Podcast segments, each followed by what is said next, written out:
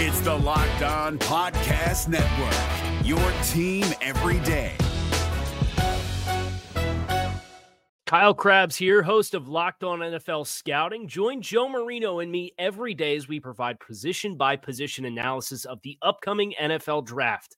Check out the Locked On NFL Scouting podcast with the Draft Dudes on YouTube or wherever you listen to your favorite podcasts. You are Locked On Bengals, your daily Cincinnati Bengals podcast, part of the Locked On Podcast Network. Your team every day. What up, Bengals fans, and welcome to another episode of the Locked On Bengals podcast. I'm your host, Jake Liskow. Today I'm joined by Mike Santagata at Bengals underscore Sans on Twitter. Our weekly film review episode. It is time to put the first half of the season behind us, the disaster that ensued at Paul Brown Stadium on Sunday against the Cleveland Browns behind us. And, you know, everybody's being real negative right now, Mike, and I get it on the one hand, you know, you don't want to go into the bye week playing the last five quarters of Bengals football that they've played. And it's really easy to go back to the Jets game and say, you know what, if they finish that play, they make one more play in that game, they're six and three. Can make the same argument about penalties at the end of the game and the Jets game and the Bears game. And then you could even look at this Browns game and say, you know, if they had played better in that first quarter and they hadn't just given as Zac Taylor told us, you know, 16 to 20 points to the Cleveland Browns to start the game. Maybe we're singing a bit of a different tune right now. But all of that said, and turnovers aside, there were still some positives to take away from this game and plenty of problems. We'll talk about those too. Some of them are self explanatory. So we're not going to get into Burrow's interceptions today because they're just bad throws.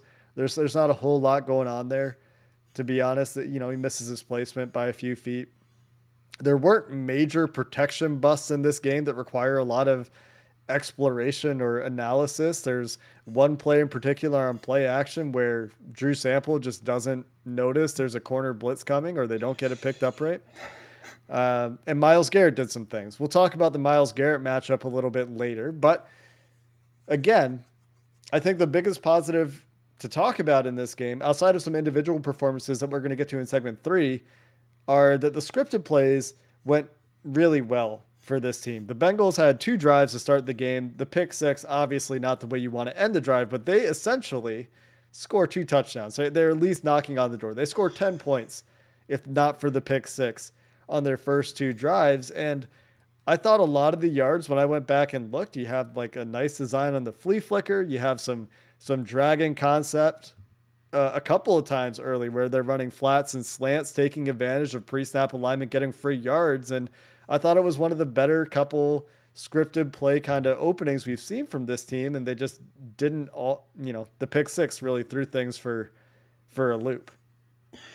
Yeah, and I remember I thought this was the best scripted play series that the Bengals had up until the sack and that got called back and then it's an interception for a touchdown and then it's, one of the worst because you gave points to the other team but really looking at the process to get there they did a really good job and i thought they did a good job playing on their own tendencies too um, one of the first plays of the game they like to run y juke which is the play that they haven't run in a while and uh, this is the play that burrow throws the interception in green bay in overtime so I think that's part of the reason why they kind of stopped running it a little bit. But you run a slot fade, so you have a hitch from the most outside, second guy inside is going to run a fade. And the Browns knew this was coming. And so Higgins starts going deep, sells the deep route. Troy Hill matches him, and then he curls it back inside and just wide open on that because Hill was fully expecting him to just keep running the slot fade. And he was on top of it, so he had it covered. Uh, then you had the motion into four by one empty, throw the flat screen to Mixon. I thought that was a good design. I love I that one.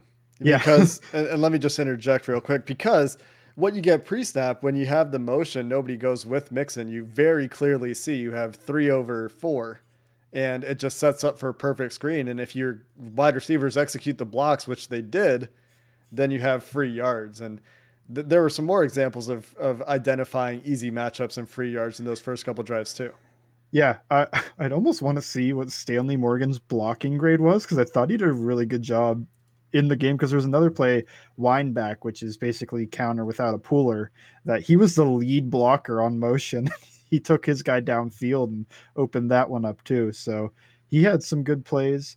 Um, I've got it here for you. His run blocking okay. grade, which I think includes the screen. I, am pretty sure they lumped these together, was by far the highest on the team 80, 86.1, which the next closest, Riley Reiff, they actually thought he had a pretty nice game, uh, 75 for him. So, really uh, positive remarks from PFF for Stanley Morgan. And the, the wineback play is a great example. And the screenplay, he also did a great job. Yeah, yeah. He he had the guy that was pressed up. That's why I'm thinking of him. That's right. Because he took the guy that could actually blow up that play. The other two, I mean, even if they miss if they miss their blocks, Mixon has you know, time to do something.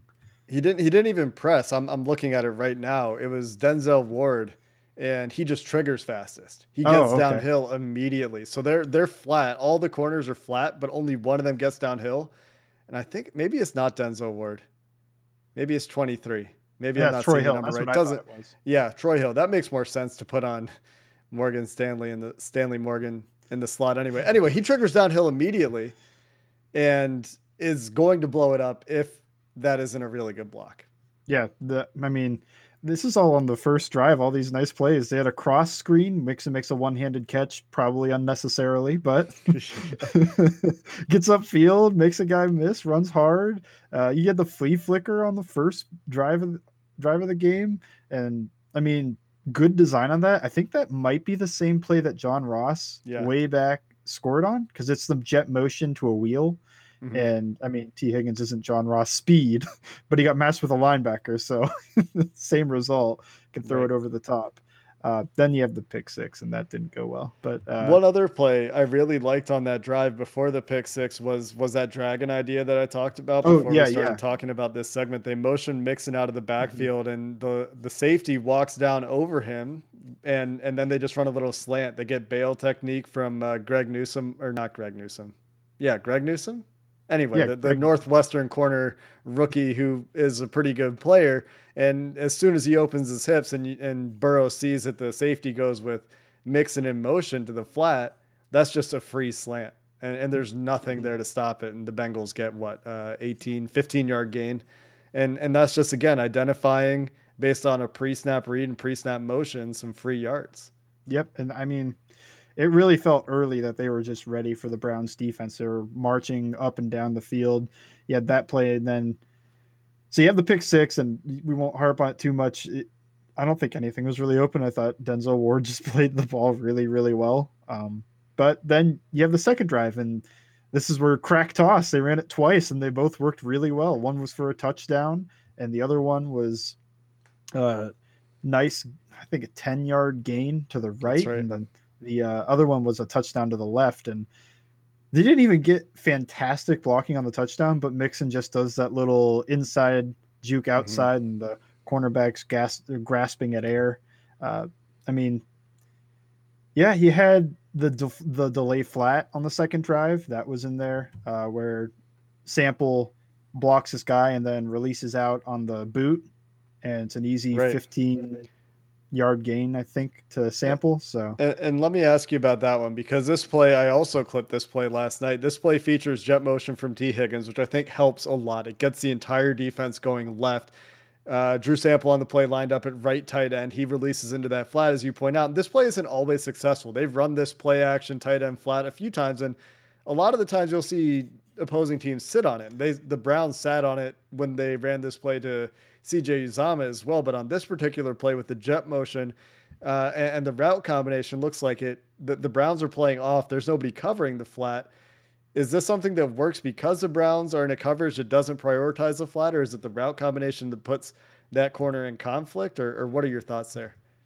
My thoughts are the linebackers really, really fell for this one, and I think the reason is that the Bengals pulled I believe it was Adeniji from right to left. So when you're a linebacker, you're keying right. from the guards to the back. So he gets you get the look of play action from the toss to the back, and then you get Adeniji as well pulling. And they don't really run a lot of that type of protection, so it plays on their own tendencies. Like I was saying, they don't really do that that often. So the yeah. linebackers see that and they go sprinting over there. And then, like you said, yeah, they're playing off. They're in cover three on that play. So you have the one safety has to follow.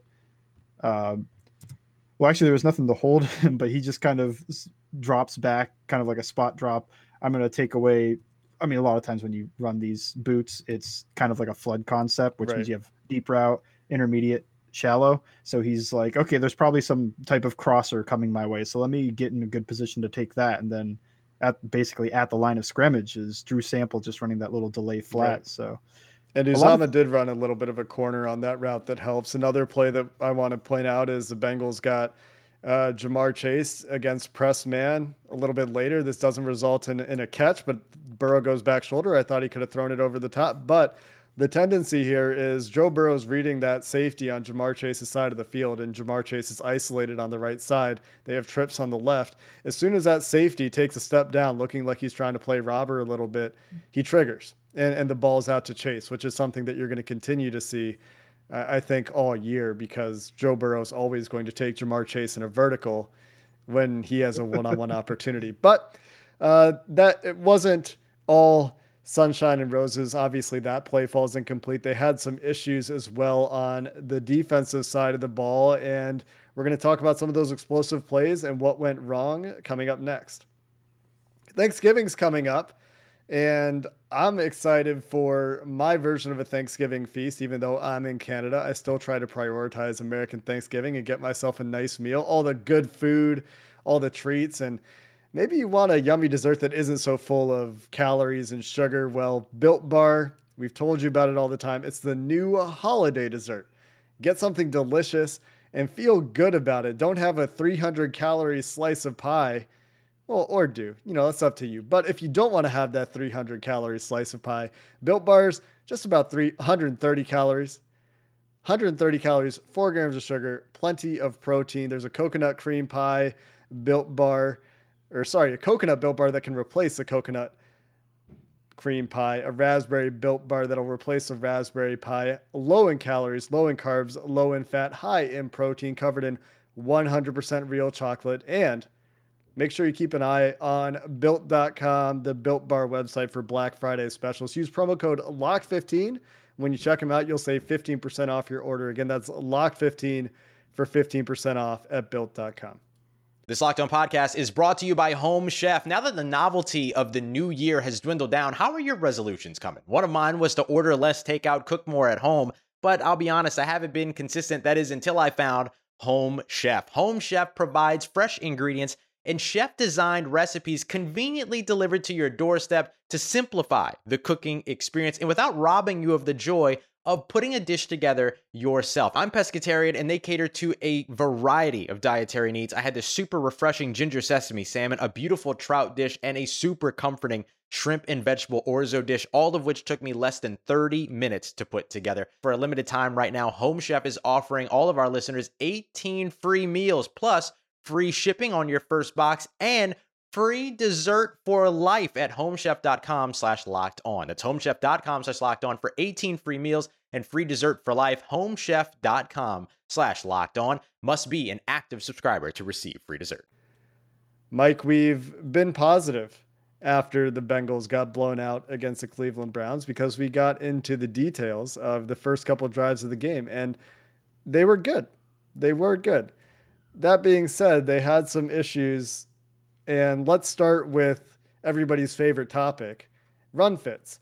The Browns are a team known with Bill Callahan to be well versed in the wide zone, but this year as well as last year, really, they they run their fair share of gap plays. In fact, they run more man blocking than zone blocking this year, according to PFF charting. And it seemed like the Bengals got punched in the mouth a little bit when the Browns started running counter and they started running power. What what went wrong? So, um, when there there's two ways to play counter, and we'll say that the main difference between power and counter for this exercise is that there's two pullers on counter, one puller on power, essentially. Um, so when it comes to counter, there's two ways to play it, and you could either spill or box. And the old way to play it is to box it, and that's what the Bengals do here. And the reason you're going to box it is because you're in single high, so your help's inside, so you're trying to funnel everything inside. The issue is, in my opinion, the issue is that you need everybody to be right you need the end man on the line to perfectly same shoulder, same foot, gladiator technique, which is using the blocker as like a shield and think of his arm outside as like a sword. Keep that inside, kind of force that, cut down that hole. And I thought they actually did a pretty good job on that. It was Pratt a lot of the times. But then on the other hand, you need the three technique. He's got to have to do a better job of holding up the little combo double because that was one issue, especially on the 70 yard touchdown. That was a power play, but still, he just bumps him right over a gap and he's up on Wilson almost immediately. Uh, that was Wills that did that. And you need him to just stay strong in his gap. And when he goes to bump him, give him a lot of resistance, maybe grab him, but you know, try not to get called for holding. it's a free five yards. I, would take it over 70, but um, it, and you need Wilson to scrape over top fast and recognize. And the way the Bengals played it, they had him head up with the center, not on the line of scrimmage, backed up, called a zero zero type of technique for a linebacker. But that's a long way to go to get all the way over on over top of the tackle and into the hole. And then in the hole on the on the big touchdown was Jessie Bates trying to take on a puller, which is just what happens when you match 13 personnel with your nickel. So whatever. Um, but the other way to play it is to spill it. Now, as we're getting into the weeds, uh, your run fits are going to match your coverage. So you want to play uh, quarters when you're going to spill. And this is something that happened way back in the 90s. Jimmy Johnson was the first person to start doing this, and he kind of killed. This is football history. He kind of killed the Joe Gibbs counter hog offense by spilling everything. And the reason it works so well is that you only need like one guy to be right, and then everybody else just needs to flow to the ball. Instead of same shoulder, same foot, taking on the blocker and trying to pound him and squeeze that hole down, he goes wrong. It's called wrong arm technique, the opposite way, where he just kind of cuts underneath the blocker. And usually, when you're cutting underneath the first puller, you end up messing up the second puller. And now that whole thing's screwed up. And they're trying to go outside because you went inside. And now you have time for your safeties to come down from over the top to try to make the stop. And it works really well in my opinion. I think it works better than trying to box them. And I understand a little bit of why you want to play single high against the Browns because they run a lot and you want guys in the box, but your safeties are in the box in this situation. They're kind of playing shallow quarters and they're just you just need to buy time so that they can come down and try to make a play.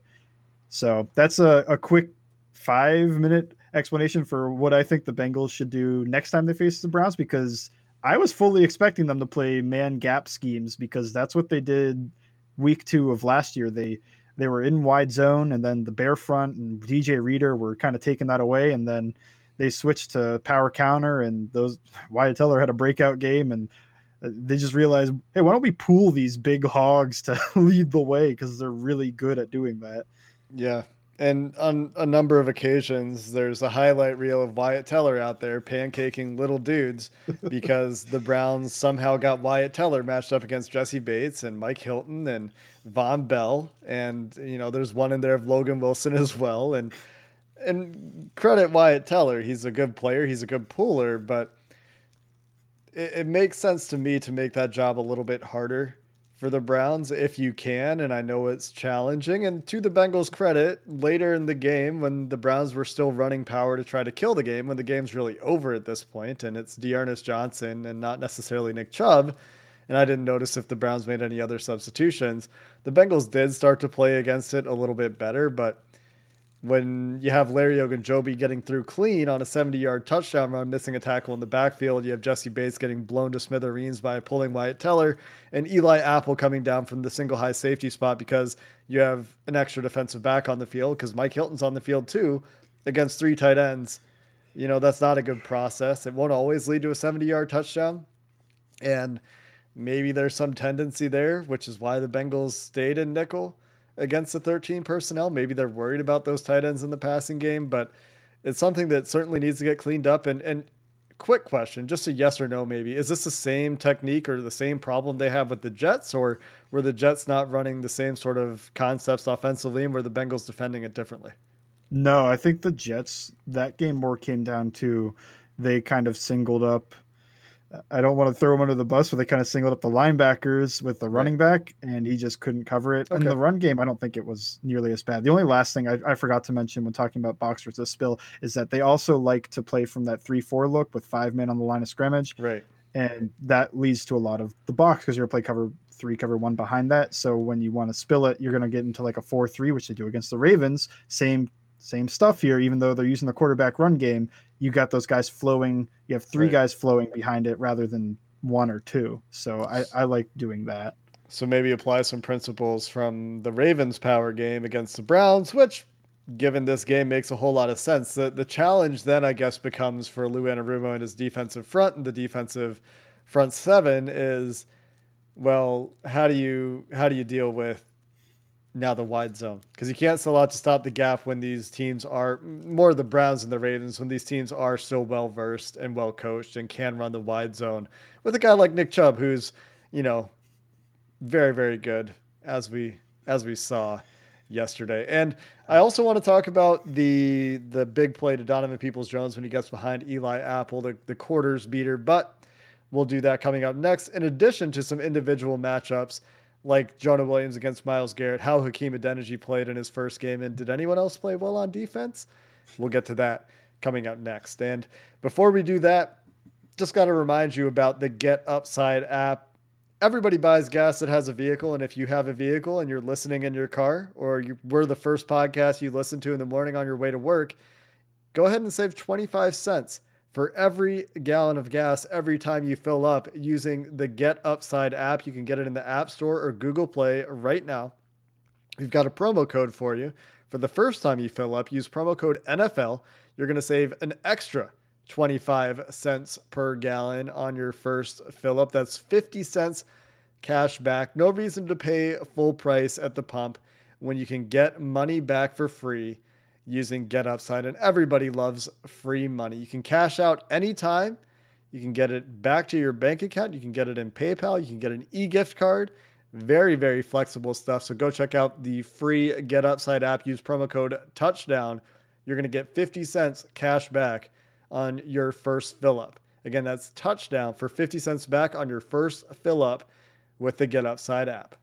Is your team eliminated from the playoffs and in need of reinforcements? Maybe it's time for a rebuild, or maybe they're just a player or two away from taking home the Lombardi Trophy. Either way, join Keith Sanchez and Damian Parson for Mock Draft Monday on the Locked On NFL Draft Podcast. They'll tell you which college football stars your team will be taking in the 2024 NFL Draft. Check out Mock Draft Monday on the Locked On NFL Draft Podcast, part of the Locked On Podcast Network. Your team every day.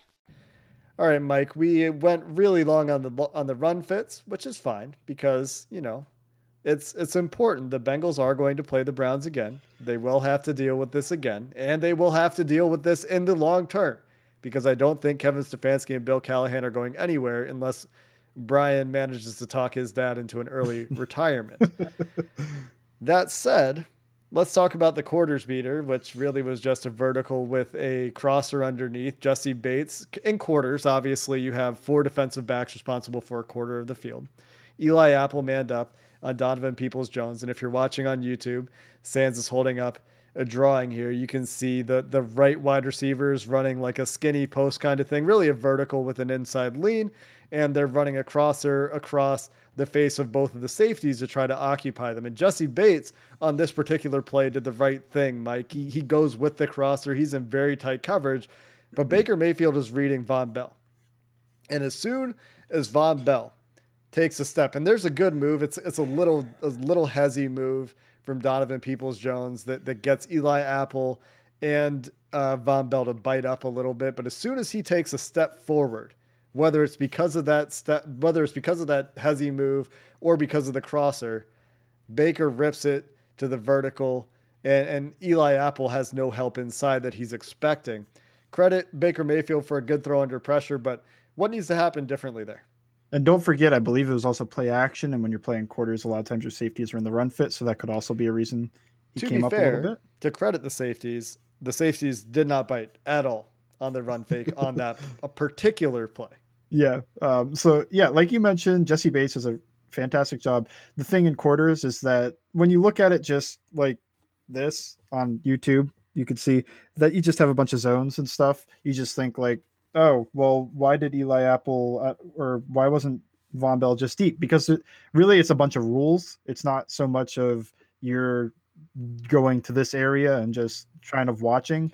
I mean, Wait, wait, sometimes you are. You mean the NFL isn't like Madden where the players just go to the the highlighted circles on the field? What do you no, that can't be right. Get into Nick Saban stuff and it's way more complicated. But just for this exercise, yeah, it's um when you get an inside release and a vertical, that means that side safety really he has to stay over top because the cornerback is playing outside leverage and most of the time they're either playing bail technique, which is susceptible a little bit to a deep shot like that, or they're um, walling it off and they see inside and they're like, okay, I have help to the inside. I can't give up like uh, some type of out route, a corner, anything like that. So when Vonn Bell doesn't help him over the top, and it's a little bit on Eli Apple, you should be able, hopefully, be able to recover against somebody I don't know. Maybe Donovan Peoples Jones is really good, and he's just waiting for Odell to leave. But against he's a guy, he's an insane athlete, so I guess you Yeah. got to credit him for that. well, is Eli Apple a good athlete too? I don't know. He was drafted high. um, Fair enough.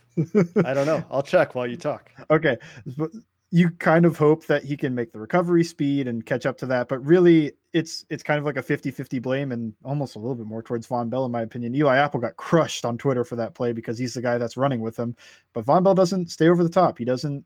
He hardly even reacts to the vertical. It's a little bit of like a real skinny post or just an inside release go. Who knows? He gives a little bit of a move. Um, Eli Apple doesn't catch up to Donovan Peoples Jones, who's big, long, and fast, and he doesn't have help from Vonn Bell, who, by the rule, when that receiver over there goes inside release and vertical, you need to get over the top. Bates has that crosser. There's no need for him to stay with that crosser because of exactly what happens. Bates is perfectly covering the crosser. Eli Apple needs help, and Vonn Bell is nowhere to be found. So just looking, comparing 40 times, Eli Apple did run a 4 4. He had a pretty poor 10 yard split, to be fair. Donovan Peoples Jones ran a 4 4 8. So, in terms of 40 times, looks like Donovan Peoples Jones is slower than Eli Apple. But again, there was that little double move, that little hezzy move that Apple bid on a little bit, and that creates enough separation. It was that uh, Donovan Peoples Jones can jump out of a building like a 140 inch broad jump, 44 inch vertical. So He's really explosive. crazy numbers there. The the explosiveness, yeah, and and that's probably what it is, right? You give that hezzy move, you get out of the break, and use your explosiveness to get out of the break quickly, and you know when when you get the additional help of the eye candy holding up Vonn Bell, you know tough tough job for Eli Apple there, but.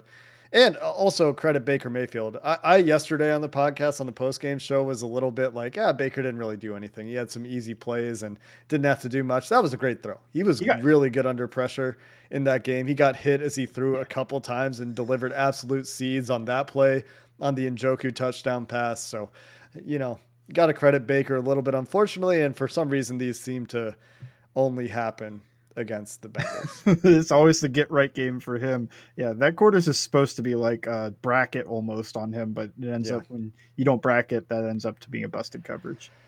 So we're not going to talk about the fact that Joe Burrow went 0 for 7 targeting seven uh targeting 20 plus yards downfield. One of those is a stone cold Ja'Marr Chase drop. The other one is a debatable Ja'Marr Chase drop. There's a T Higgins debatable drop. There's uh you know uh maybe slightly misthrown ball on the run a 50 yard post to Ja'Marr Chase. We're not going to talk about those. Um although you could. We won't. Myles Garrett against Jonah Williams. Let's finish on a couple positive notes here. I thought Jonah, he, he did give up a sack and, and maybe you vertical set it. Maybe you just give him some help. Uh, but he had been handling Myles Garrett pretty well for a lot of the game. And, and you went through and, and clipped a bunch of these plays. And you seem to be pretty encouraged with how Jonah Williams played against probably the best edge rusher in the NFL, maybe, maybe at least top two. Yeah, uh, for my money, best edge rusher in the NFL, especially pass rushing. And yeah, the the thing that's impressive to me is that he wasn't getting some win off of Myles Garrett just doing not giving full effort or anything like that. It's that he's playing with patience and he's not freaking out. He's on an island with the best edge rusher in the league in a wide nine technique that knows he's pass rushing, and he just he sets. He's Myles Garrett waits on the first play. I'm thinking of Myles Garrett's waiting for him to throw out his hands because he wants to swipe and get around the outside, and he just keeps waiting. He, he's they're playing the waiting game, and Myles Garrett throws out his swipe first, and Jonah's able to lock him up after that. And then there's another play where Garrett tries to bull rush him because everybody was trying to say that Jonah Williams doesn't have the anchor to take on guys like that, and he does. He he he takes on that. It's the long arm a little bit that gives him some trouble sometimes with his sh- shorter reach, but he takes on a two handed bull rush, and then Garrett tries to counter inside, and he stays with that and forces him, just pushes him up in the pocket, gives Burrow space, and these are all. I think he might have had a chip from Joe Mixon on one of these, which accounts for a little bit. You can't go sprinting around the outside on that one play, but I mean, it, it's not it's not like real help from an offensive lineman or anything. So he's on the island a third time with him. And this time, I think was the play he got help because Garrett tries to make a little spin move inside, and he's just mirroring him inside to outside, keeping up with the lateral agility of Myles Garrett.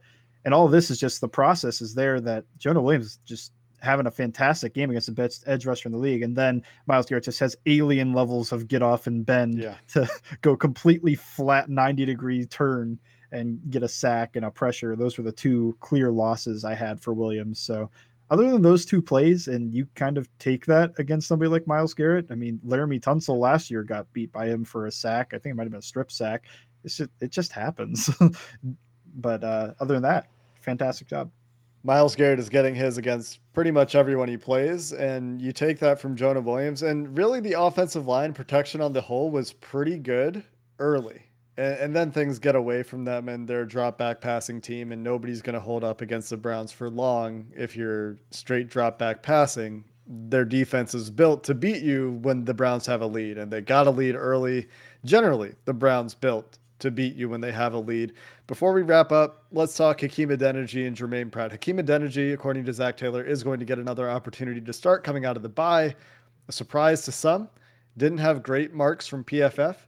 Jackson Carman, the second round pick, apparently, if he's healthy, and I guess we're not entirely clear on that, maybe he's still laboring, has lost his job to the Bengals six round pick from 2020. And the coaches, to be fair, were very high on Ha- Hakeem Adeniji in the preseason before he had his pec injury, but just one week. Uh, well, I guess technically three weeks of practice. They use the entire period with Adeniji, I believe. But uh, one week on the active roster, and Adeniji takes his job. What did you see from Hakeem Adeniji in this game? Well, there's definitely some rust, and that I think attributes to the poor PFF grade. Uh, you there's a play where he jump sets and he gets kind of shook a little bit by the defensive tackle. He gets him initially, but then the defensive tackle Yeah. will fake inside and then he gets beaten on that play. If you wanted to watch it, uh, Riley Reiff absolutely pancakes Jadeveon Clowney. So I thought that was awesome. That was the uh, 50 yard throw on the run for Joe Burrow. Uh, just that- missed. Yeah. Couple feet off. Anyway, continue. Um, other than that, though, Jackson Carman always seemed to have a problem with his hand placement and his balance and things like that. I didn't see so much of a process problem with Hakeem Adeniji. Like, there's obviously a little bit of issue where he's. I talk about Jonah Williams being calm, and I don't think Hakeem Adeniji was the same way. I think you could tell he was making his first start and all year, and there's rust there, and he's probably a little bit nervous, so he's he's kind of a little bit more jittery. So you got to work that out, but I think that comes with time. Um, he just has to do a better job of knowing what the pass rusher wants to do to him. And then, other than that, though, his hand placement's actually pretty good. They jump set him a lot, and they did that last year too. So that's weird, but I mean, if it works, okay. Um, overall, I thought, I think it's tight, but I think Hakeem Adeniji was slightly better process wise than Jackson Carman. So I understand the decision. Not the worst problem to have. A couple young guys competing, hopefully making each other a little bit better. Let's finish up with Germaine Pratt, one of the only Bengals who tackled against the Browns. And generally, I, t- I've talked about his grip strength on this podcast before. When he gets his hands on guys, he's really good at not letting go. But uh, I thought Germaine Pratt had a pretty nice game. He stood out a few times for just doing his job in the run game. And we talked about the, the box technique or the box I don't know if technique is the right word, the box method of containing power or counter. And he did his job on those plays a few times when he was asked to set the edge, and there was nobody inside to help. Um, what else did you see from from Germaine Pratt in this one? Yeah, gladiator technique. It's a cool name. you Yeah. got to use it. Um, Yeah, I was more talking about the idea, like the defensive concept. Yeah. Yeah. boxing Sorry. counter. It's all good. um, yeah, tackling was good. He had a few plays in the flat against tight ends. And then one play they had Jarvis Landry in the backfield and they threw a little flat or a swing pass to him and he makes a stop right at the line of scrimmage. He made it. yeah, he did his job tackling and like you said, grip strength is there. Me and you, I think, have both talked about like he's got vice grip arms. Yeah. Most guys don't get away from that. So that's cool. Uh, but yeah, the coverage. I think his coverage has been underrated all year. And then this game, PFF starts to really took notice and they gave him, I think, an 80 something. Um, but that's kind of what I've seen all year. And this game specifically, he just does a good job of when he's asked to cover a tight end across the formation. There's one play where they tried to sneak, I believe it was Austin Hooper across the field, and the end play ends up blowing itself up because he takes that. He doesn't fall for the play action. He just he press he jams Hooper at the line and then he just follows him the rest of the way because he's a good athlete. I think people forget that he was a safety. There was a play against the Steelers where he did robot technique and he ran stride for stride with Chase Claypool on the right. over route. So yeah. he's he's having a career year still. Uh, I think Logan Wilson's I think he's going to come back around. I think he's a type of player that has these spike games and then these lower games but Pratt's been kind of consistently pretty good. And this game was another example of him. He does his job. Uh, you'll probably have to play a little bit more now that Akeem Davis Gaither's hurt. So excited to see that. Uh, I thought he was probably top two defenders of the game with DJ Reader. And that was that impressive performance. Just a good job of rallying and tackling when he had to, and man coverage when he had to, and then gladiator technique and making tackles, all that stuff. It was it was awesome to watch. And unfortunately, we didn't get to talk about DJ Reader because the Browns mostly just stopped trying to run inside at some point. DJ Reader is very consistent. The guy's good at football, he's good at his job, and uh, very happy that we get to watch him every week. Unfortunately, not a whole lot to talk about with him in terms of impact plays in this game, but we're gonna we're gonna wrap up there that's our film review. We're done with nine games of film review. It is the bye week, of course. We have a surprise guest coming tomorrow. So if you've stuck with us for this 35 minute episode, you're going to definitely want to tune in tomorrow. We've got a very fun surprise for everybody. And then later this week, we've got Joe Goodberry for his mid season thoughts and more bye week content as we continue to plan our episodes. Until next time, Bengals fans, Who Dey, and have a good one. Is your team eliminated from the playoffs and in need of reinforcements? Maybe it's time for a rebuild, or maybe they're just a player or two away from taking home the Lombardi Trophy. Either way, join Keith Sanchez and Damian Parson for Mock Draft Monday on the Locked On NFL Draft Podcast. They'll tell you which college football stars your team will be taking in the 2024 NFL Draft. Check out Mock Draft Monday on the Locked On NFL Draft Podcast part of the Locked On Podcast Network. Your team every day. Hey, Prime members, you can listen to this Locked On podcast ad free on Amazon Music. Download the Amazon Music app today.